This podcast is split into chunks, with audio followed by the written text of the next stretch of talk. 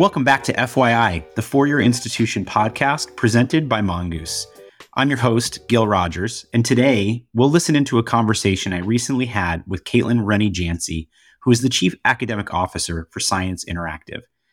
Science Interactive recently published the annual lab report for online science education with amazing insights comparing perspectives from students enrolled in online science education courses, as well as faculty members who are presenting them. Let's listen in on our conversation. Hi, Kate. How are you? I am great. How are you doing, Gil? Good. Thanks for hopping on and joining us. You're a jet setter right now. So you've been oh all over the place, haven't you?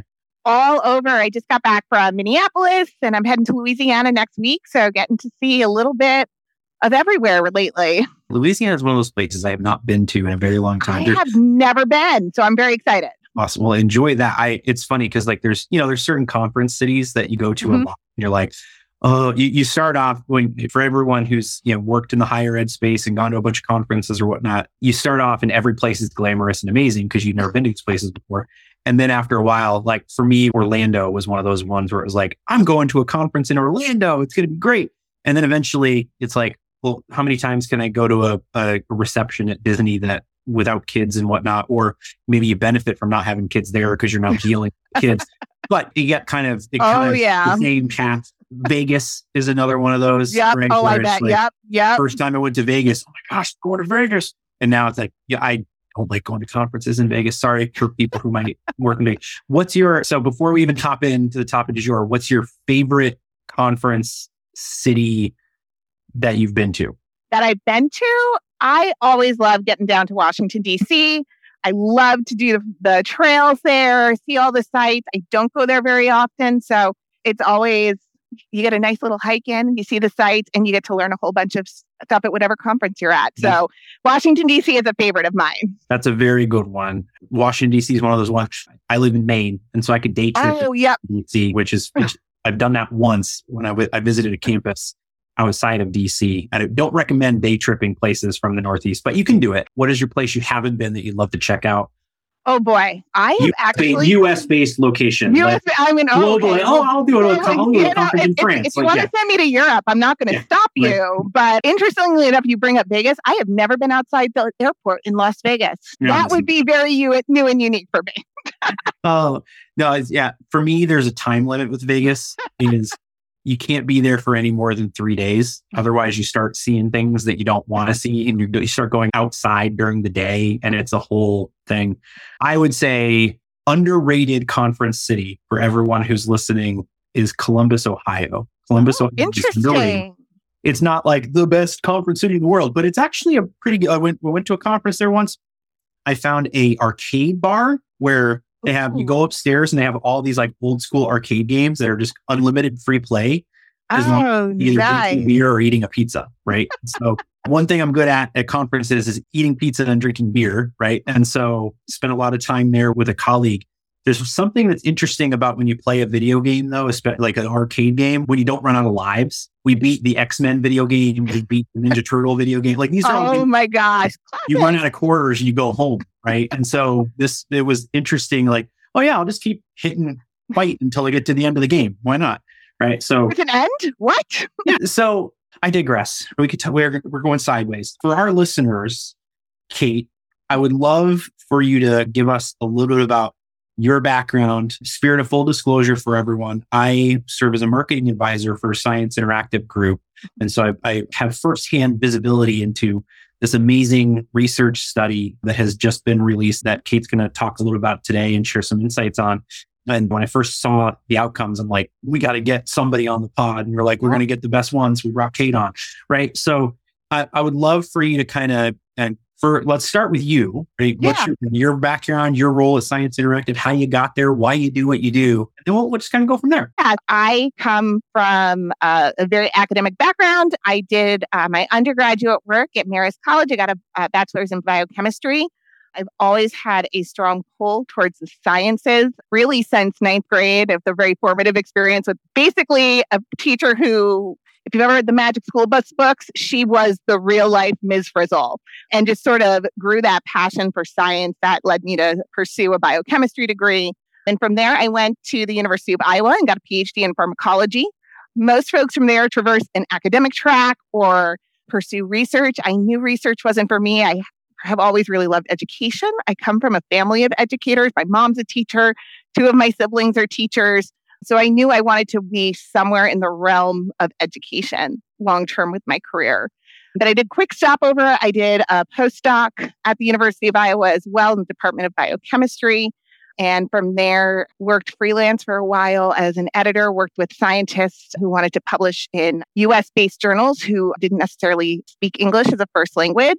So work mm-hmm. with them to bring their scientific papers up to where they needed to be. And then I found what was at the time eScience Labs. So I have been with eScience Labs and then Science Interactive since 2015. I've been here for eight years. I started off as one of our subject matter experts.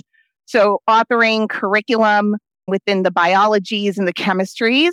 And over the past eight years have grown into our curriculum development manager. And then today I am our chief academic officer, where I lead our strategic initiatives around curriculum, new developments, and new directions for where we can go with supporting science labs and science courses that are offered online.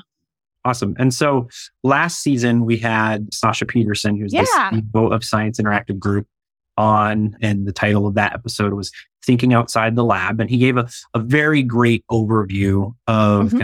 why institutions should be considering and, and incorporating online science education curriculum into their programs. Mm-hmm. For those who haven't listened potentially to that episode, what's the quick high level of what Science Interactive does for people who might not have heard of the company before? Yeah, so if you've never heard of us, what Science Interactive does is we create hands on laboratories for students who cannot come to campus for whatever reason, whether they're in a purely online program, whether they're pursuing a hybrid degree, whether partially on campus or partially remote we offer these students the opportunity to take their science labs from home. So, what students will receive when they work with Science Interactive is they'll get a physical kit that's filled with all the materials to do their chemistry, their biology, their A&P lab at home. So beakers, chemicals, we'll send dissection specimens like fetal pigs and starfish, the menagerie, I guess. And that goes with a corresponding curriculum that we house in our cloud platform that includes all of the directions for students, all of the protocols for doing the experiments, as well as all of their testing assessments that go with the content. So it's really an all in one laboratory experience for students who are taking labs in a non traditional environment where in the past they would have typically had to be on campus to get that credit. Yeah, and I think there's a lot of benefits to that that people might not know about. Obviously, there's the challenge from an enrollment perspective for students if they're taking an online lab and it's completely online. If they're at a community college, presumably many four year institutions don't take those for transfer credit, right? There's an access and an equity component to this as well when we're talking about better supporting students and better supporting absolutely absolutely. And yes so much of it comes down to when it comes to transferring like you mentioned having that laboratory component and demonstrating that the students have interacted with the materials. And so it's really an essential no matter what modality on campus or online that you're taking the course. And then from an enrollment perspective I think one of the examples Sasha made during his podcast, which for our podcast listeners, We'll put a link to that episode in the episode notes so you can get in this vicious cycle of listening to this podcast and listening to Sasha talk and then listening to everything happen between these two conversations. It's it's easier to just subscribe and listen every week, to be honest with you. Just cheap to subscribe to the podcast. But you know, when Sasha appeared on the episode, he was talking about how this can increase access to lab grade materials for institutions who might not have lab space available. And, you know, I don't know any institutions that have $25 million laying around to just build a biology building for next semester when there's increasing demand. So there are ways that we have to think about how do we meet that demand when we don't have the resources to do it that rapidly. Yep. Yes. So lab space is limited on campus no matter what. You can always build additional space, but, you know, if you are capped at 30 students, there is such a desire for students today to be able to pursue STEM degrees because that's where the growth in careers is coming in. You hear in the news there's an impending nursing shortage, impending health associate shortages. We need those students to be enrolling in STEM courses, but that lab space and those labs caps can be a real, it, it can stop that ability to increase enrollment right in its tracks. And so the ability to transition a lab online, even for campus based students to expand those enrollments, really allows us to bring more students into STEM careers where we know that there are careers waiting for them and that they're really well paying careers for students. Absolutely. Thoughtfully nurture applicants, personalize retention efforts, and exceed fundraising goals with our Cadence Engagement Platform's text messaging solutions. Designed exclusively for higher ed by higher ed professionals, Cadence helps you engage your audiences with the perfect balance of AI and personal connection. We leverage an intuitively designed interface and easy to use texting templates so you can have targeted conversations or scale up to expand your reach. Our powerful smart messaging can respond automatically, exactly how you would. And to measure progress, track your campaigns with unparalleled reports and analytics. Effectively meet your community where they are as we proudly feature an industry leading 95% read rate within three minutes. It's never been easier to make every message count. All right. So tell me about the annual lab report. For, for those who have not read it, we'll put a link to the resources in the episode notes. It's on the Science Interactive website. But 1,600 students and instructors yeah. responded to this study giving you and the readers the mm-hmm. insights into kind of this really cool back and forth comparison of what are students saying and thinking and what are faculty and instructors thinking yeah. right? so i love kind of how did this come about and where does it fit for you in, in the work that you're doing yeah so as a company, we have really focused many of our efforts over the years on creating hands on laboratory experiences that are really comparable to what students are working on on campus. But we also know that there are a number of other modalities that schools are using to approach their science courses online. You can do hands on exclusively. You can do virtual or simulated labs only. So, where students are going into a computer program that simulates a laboratory environment, sort of doing that point and click approach. You can also do a hybrid of those two, which is really where our niche has become since COVID is really mixing the best of the hands on labs and the virtual labs to really have a comprehensive experience that meets learning outcomes that are required for the course, while also ensuring that courses remain equitable in terms of access for students, in terms of cost, in terms of being able to get the materials to them. And so, what we really wanted to dive into with this survey is understanding what students and faculty members are looking for in their online laboratory courses and really understanding what the challenges with bringing lab courses online are, how faculty are overcoming those challenges, and overall how students and faculty are perceiving their learning outcomes of their students or for themselves once they've completed these laboratory courses online. No one has really dug into at this point sort of outcomes and really understanding the broader environment of the online laboratory no matter the modality. And that's really what we wanted to get at in this survey is understanding where we are today in 2023, two years coming out of the true COVID emergency remote learning and getting back into true online distance education, where we stand today for the greater STEM environment and laboratory environment and I think that that's an interesting thing to think about from the life cycle of all of this. Obviously, there was online science education prior to COVID, right? Oh, absolutely. Yeah. COVID, yeah. COVID came and there was a spike because mm-hmm. everyone was scrambling. It needed to be done. I feel like, unfortunately, there's the positive side effect of that is more access to opportunities. Mm-hmm. The negative side is the people who weren't doing it well or mm-hmm. didn't have the resources to do it well now have this kind of visceral reaction. Absolutely. Hmm. Yep. Yep. Yeah. And so definitely coming out and trying to address when you have to move online in such an emergency in a span of days to weeks. There's a very big difference between emergency remote education and true online distance learning, where that content is really curated and developed with distance learners in mind. And so trying to reach that audience who maybe had a very poor experience during COVID and bringing them back to understand that there is a really great way to bring labs, and there are, are many great ways to bring labs to your students online. That isn't that, you know, we've got three days, let's get this lab course up and running. It's so important. yeah. Well, and to take it back to the survey and how it was structured, I think it's, you know, you mentioned to get students back in that way, but also to get faculty back on board in that, Mhm. where there were a lot of faculty. We saw when I was working in the enrollment management side during COVID, there were institutions doing virtual events and virtual, you know, recruitment and marketing. And they, similar themes where the institutions that set up and put the effort in do it differently than an in-person experience saw good results because Mhm. they they developed it for the online modality versus the you know like I, make it it's akin to synchronous learning right where I have to sit on Zoom because that's my replication of the mm-hmm. classroom experience is I'm sitting on Zoom and just like I would be sitting in a classroom. It's like I saw that with my kids right? My kids Yeah. were in kindergarten and second grade at the time and the schools who had their kids having to sit at a computer all day when they're in elementary school, things, versus That's- the asynchronous approach of you know, get the work done, turn it in, we get together and meet for certain things. That's how online should be to make Mm-hmm. it effective. Yes, absolutely. Absolutely. So I think that one of the things I would like to dive in on is, you know, your kind of perspectives on the outcomes of the report broadly. We'll allow the devil in the details stuff for people who download the full Yes, absolutely.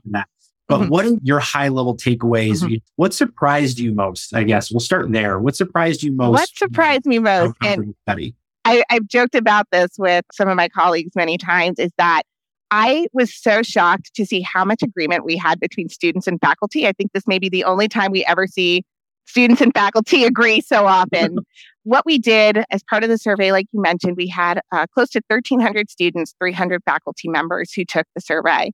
And what we really saw, and what surprised me the most, is that across majors and non majors, across students and faculty, overall, there's a very, very positive perception of online labs and that they are equitable today to face to face labs, particularly if you use a hands on format online. Like I mentioned, there's a number of different ways to approach taking laboratory courses online. You can do simulation only, you can do uh, hands on only, or you can do that hybrid approach. And what we found is that faculty members and students both agree that with a hands on format, whether it's hybrid or whether it's exclusively hands on, that experience is really comparable to that in person lab environment. In contrast, when we consider virtual labs, students find that they are comparable to on campus, but faculty members don't. And that's really where we see the biggest difference between our two groups is that that perception of the virtual format for labs, which is interesting. It's the most staggering difference in the entire survey. But by and large, what we're seeing is that faculty and students find that having a hands on lab experience, whether that be with a mix of digital and hands on or just exclusively hands on, it's that hands on component that really makes the online lab a comparable modality to the in person lab on campus. And I, and I think, in a way, that shouldn't be a surprising result. You know, on campus, we're hands on, we're hands on exclusively. But to really see those numbers fall out consistently for students and instructors is amazing. And, it, and it's interesting. I always draw parallels to COVID stuff back to the Goldman side because that's where I was Yeah. time.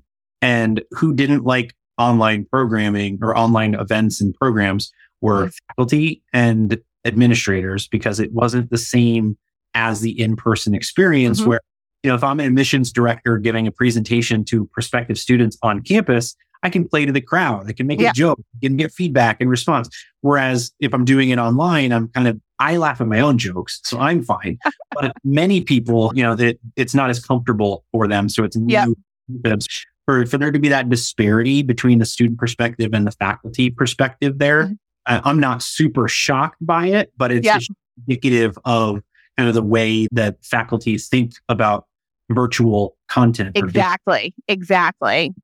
Yeah. Yeah. So, uh, as far as like the key takeaways that people would be looking for in this study, I think there's obviously there's a lot. It's a great report, very in depth. Yeah. So, what are some of the key takeaways that you would say people should be thinking about? Let's focus on the faculty for a moment. Yeah. Let's focus. Thinking about. Yeah. So for faculty members, there are a number of concerns that always come up whenever you start talking about bringing a laboratory course online. Quality is one that comes to mind off the bat. How do I make sure I maintain my on campus quality? How do I know that my students are having a rigorous experience? If I move my course online, am I going to have to decrease the rigor of my course? The other thing that comes up, like I mentioned before, is cost considerations. You want to make sure that course that you're bringing online, if the student is having to purchase additional materials, is equitable to that on campus course. And so, one of the big takeaways was really trying to address the barriers to bringing laboratory courses online. And what we found was quality is a concern, maintaining that hands on experience is a concern. But most instructors, I think we were about 70, 71% of instructors said that the hands on lab kits were comparable to that on campus experience. And just north of 70% of students agreed. When it came to quality, close to 90% of instructors said that the students had the opportunity to learn the knowledge and skills they needed to move on in their course of study with a hands on lab kit. And that was across both majors and non majors courses. Science is a little bit unique in that you do see a separation between majors courses and non majors courses. It's really the only dis- um, sort of study area where you see that. And so to see that the majors courses where it's really those hard sciences felt that you can maintain that rigor online was incredible. And then what we asked students was when it came to cost considerations, does the cost of a kit align with the quality and the value of the materials? And students agreed, actually. They said 72% of students said that the cost was aligned with the value of the materials. And so, really, what we found, and one of the biggest takeaways, is that a lot of those barriers that we consider as we bring a laboratory course online really don't need to be barriers. There are ways to overcome those barriers, particularly if you bring in that hands on element that is hallmark of the campus course. So faculty don't need to worry about bringing that online because you can maintain that sort of campus environment. And there are ways to bring in that community of scientists as you build the course. Awesome. Yeah. And I think that there's something to be said about if we keep students at the forefront of all of our decision making, yes. then these types of things are a no brainer. And just like in any quote unquote business, I know we don't want to call higher in a business, but in any business, if you are meeting the needs of your customer, it's going to help your business grow. And there's the opportunity from an enrollment growth perspective, like you said, STEM careers on the rise. Yep. Ability support the students pursuing those careers needs to keep pace with those opportunities. And this is one way to do it when, again, mentioned before, you don't have $25 million laying around to build a biology building, but you can still introduce these programs and yeah. create the opportunity for those students mm-hmm. that drives enrollment growth. Absolutely. It's really about creating that opportunity for the students and not just for traditionally remote students.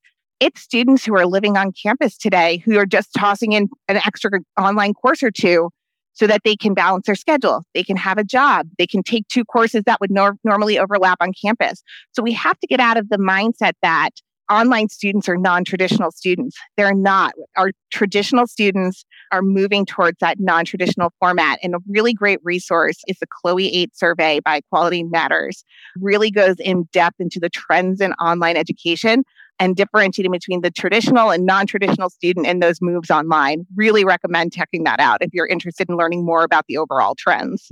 You took the words out of my mouth, got asking about quality matters. So for our, our audience who might not be familiar, I know that one of the things that Science Interactive is very proud of, and this will be the cheap plug moment for yeah. Science Interactive, is the curriculum that is certified by Quality Matters, right? And so I'll tie this back to you mentioned the importance of quality for both students and instructors. And quality matters, heck, it's in the name, is an indicator of that. For, for those who might not be familiar, maybe share a little about the importance of when somebody says that we're quality matter certified, mm-hmm. what does that mean and why does it matter? Yeah. So Quality Matters is an organization that focuses on ensuring quality control in online courses. They work with the individual instructor, they work with institutions, and they also work with higher ed publishers like us. And what they've created is a rubric for individual courses and for publishers that really are looking at indicators of a quality online course It's looking at learning objectives. It's looking at student supports being built into the infrastructure of the course. It's looking for accessibility. Is this course going to be accessible to students who have disabilities? It's a 41 point rubric that is really, there are subject matter experts, both in instructional design and within the discipline, that go through, review the course with the rubric in mind, and make sure I believe you have to have hit at least 80% of all of those items need to be hit for the course to pass. And we're really proud this year. All 11 of the disciplines that we offer received that Quality Matter certification, indicated that quality is at the forefront of the design of these courses. And they're really designed with student success in mind. Absolutely. And that's remarkable because, you know, those 11 disciplines represent over 450 labs. Is yep. that right? Yep. 450 labs. And we're working with today over 600 institutions that are utilizing different combinations of those labs to support their online courses. Crazy. Crazy. It's crazy. Mm. It's crazy how it's built just in the last eight years from yeah. when I started. And it's all you. It's thanks to you. Um, uh, it's so- my team. Grow your student community, help them stay, and encourage giving with Cadence, Higher Ed's premier engagement platform from Mongoose. Designed exclusively for higher ed by higher ed professionals, Cadence helps you engage your audiences with the perfect balance of AI and personal connection. Talk to students, parents, and alumni on their time and how they want. Empower your staff with integrated text and chat inboxes that gather all conversations in one place. Reach out to learn more about how our best in class service, support, and integrations have helped colleges and universities like yours have smarter conversations. From text to chat, make every message count. So I I want to give you a chance to put your crystal ball out for a minute, right? And we've mm-hmm. talked about kind of the growth and the challenges during the pandemic and, and post pandemic. We understand student perspective and instructor and faculty perspective on kind of the role that online science education can play. What does your crystal ball say five, ten years from now? Where are we in this space? Is there still pushback? Is it a widely accepted thing? What does that look like from your perspective? Yeah, yeah. When I think of online sciences from eight years ago when I started at this company, science labs were really the last frontier of online. There has always been this perception that you can't bring your science courses online, you can't recreate the lab. I think we see today, we have never seen more acceptance of online labs than we have today. And I think that's only going to grow. And I think a lot of that is going to come from faculty who really want to be the ones trailblazing for their institution. They want to be the one bringing that course online for the first time and really blazing the path to have a broader offering for their students, for making it a more equitable experience for students who are online, that they have an opportunity to pursue STEM careers.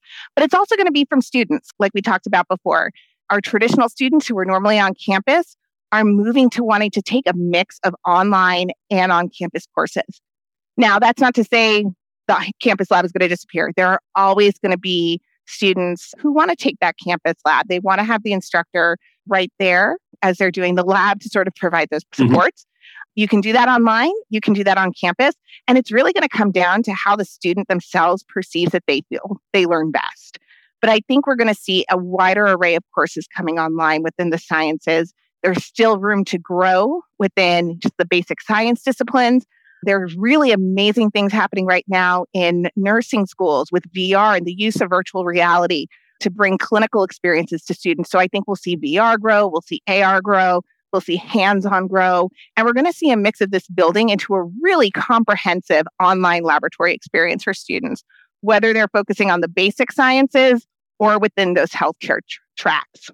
Well, and I think you hit the nail on the head with the fact that like the hands-on components and the in-person components not going to go away. No, it's no. going to be a part of it, and I think that's something that we always see when it comes to new technology, particularly in mm-hmm. education. Mm-hmm. There's very little time when it's an either or. It's usually yeah. an right? And that's exactly that's talking about with this from an access perspective. I think the only time we get rid of the either or is when it's like micro sheet overhead projector versus oh god those are things that we stop doing one thing and start doing another yeah. but when it comes to the modality of online education relative to the on-campus experience there are places for both and it's exactly. not like we don't, we don't, want to not use our labs anymore right like no absolutely not what we're doing is expanding access mm-hmm. and when you think about it if you can bring your first year courses online that clears up more space to offer higher level courses for your laboratories. It gives more students maybe the opportunity to come in and do research with their faculty because that lab space isn't taken up purely for classes anymore. There's still going to be those classes on campus, but it opens up access in ways that we don't even think about immediately. There's a lot that comes with having that ability to move those laboratory courses to different locations. Yeah. Awesome. Thank you so much for your, your time. I know you're, like we said at the beginning, you're jet setting, you're between conferences right now. Appreciate you you hopping in to, to join the pod. Thank you so much for having me. It's been wonderful. Awesome. Kate, for those who might not know how to get in touch with you, what are some of the best ways to connect with you if they want to continue this conversation? Yeah. So I am on LinkedIn. Kate Runne-Janczy, PhD is probably the easiest way to find me. And then through the Science Interactive website, you can reach me there. Awesome. And for our podcast listeners, we'll put all of these details in our episode notes. So take note of that. So with that, we will say thank you one more time to Kate. Thank you, Kate. Thank you. And we'll see you next time on FYI. Bye.